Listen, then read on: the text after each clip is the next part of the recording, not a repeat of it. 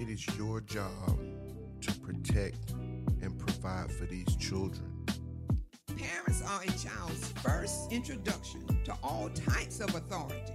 The Lord has charged parents to train up a child in the way he should go and help to shape appropriate behaviors and attitudes toward other people and their understanding of God and his plan of salvation.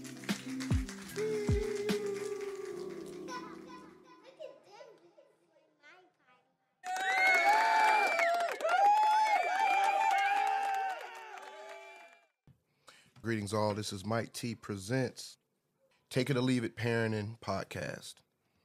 Mike T presents, and today we are with Tisa. We'll call her Tisa in case you say something ratchet and want to keep a job. so, Miss Tisa, we're going to jump right into it. Okay.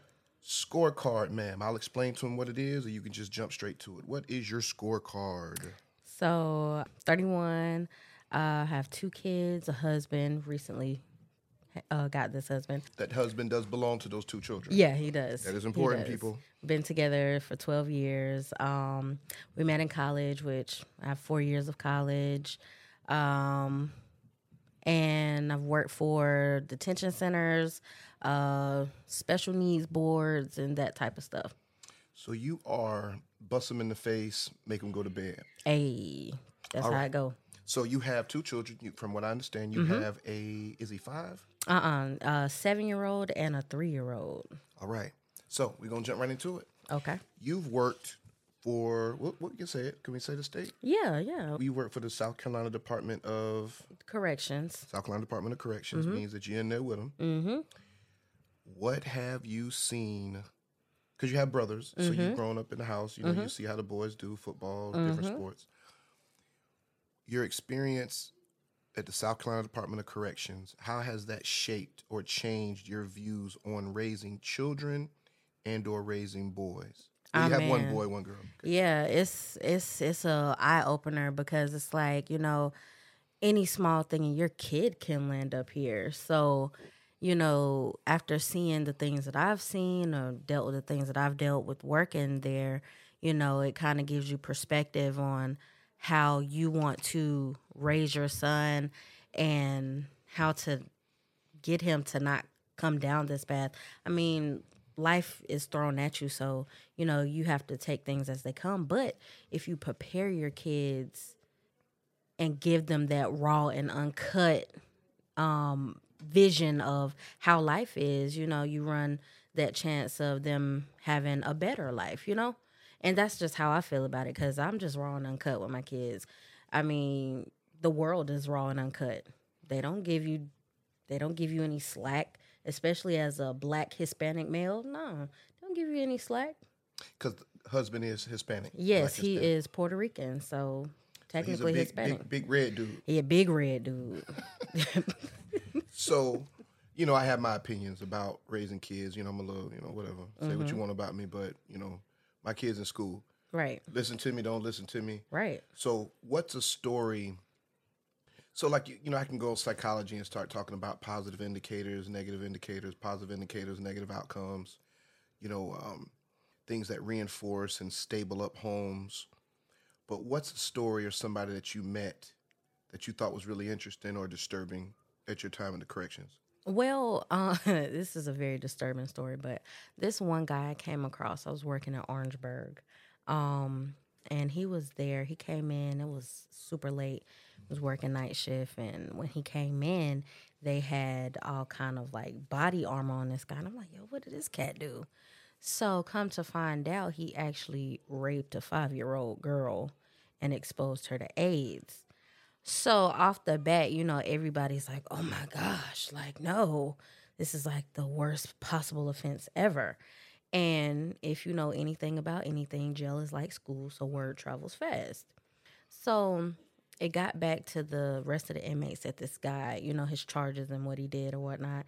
So weeks had went by, nobody bothered this man or anything.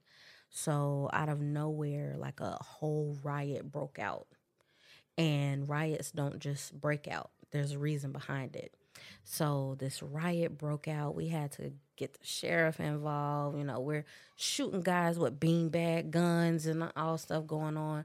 So in the corner of one of the cell blocks where it's kind of like a blind view, I'm looking out, I see all these little shadows in the in the corner. And I'm like, okay, what's going on over there? So in the midst of this entire riot, I walk over to the corner. Cause you, cause you G. Right. As a matter of fact, I've never had any issue working in the jail because I'm that CEO where everybody's like, "Oh, Miss, she's she's cool." I was Miss then, but you know, she's cool, whatever, whatever. So don't bother her. So I'm walking through the ruckus. You know, nobody's bothering me. They was like, "Yo, what's up? Keep it moving." Um, and when I get over to this corner, there is like six guys with this one inmate in the middle. They had done broke a broom in half and shoved it with a sun don't shine multiple times. I mean, this guy was hurt. It was blood everywhere. And these inmates had planned this because, you know, they had they were wrapped up in like garbage bags. They had yeah, they were ready because they knew he was HIV positive. So now y'all like what type of story Mike T presents? But man, listen, this is a parenting. It is. So seeing something like that, you know, it's like man, you go home to your kids and you hold them a little bit tighter. One because this guy got hurt the way that he did, but at the same time, with his charge, it's like you feel bad, but then you don't. But in the position that I'm in, you can't really have that opinion because everybody is innocent until proven guilty. That's right. But justice, street justice prevailed, so to say, because this man is on a colostomy bag for the rest of his life.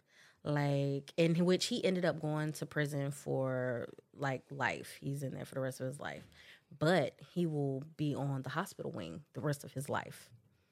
Mm-hmm. So, you know, Hey, don't mess with the kids, people. Hey, don't mess don't with care. the you kids. You can be thugged out. Hey, 'cause one thing we're gonna talk about here is you can sell Dubai. I got stories. People love their children. They do. They do. And you know, just just piggybacking on that, another thing with the kids, everybody knows Susan Smith. I've seen her get the brakes beat off of her, and it's been over 20 years that the situation happened oh, with her. old girl with the kids in, the, yeah, in the she killed them. She drowned them in the water and said a black man did it. and see, that's a whole nother good old South Carolina people. We gonna get into that, Right, baby, right. because hey, people love their kids. Yeah, they love their kids now. That's one thing you don't mess, you don't mess with old people and kids. Well, Miss, I appreciate you. You're welcome. It's one of the first. It's gonna be one of the best. People gonna have to say what they want to say, baby. I might bleep your name out. oh no, you good, you good. Hey, baby, but we gonna keep it moving. We'd like to thank you for your time, ma'am, and we will definitely have you back on. Right. No problem. Thank you, ma'am.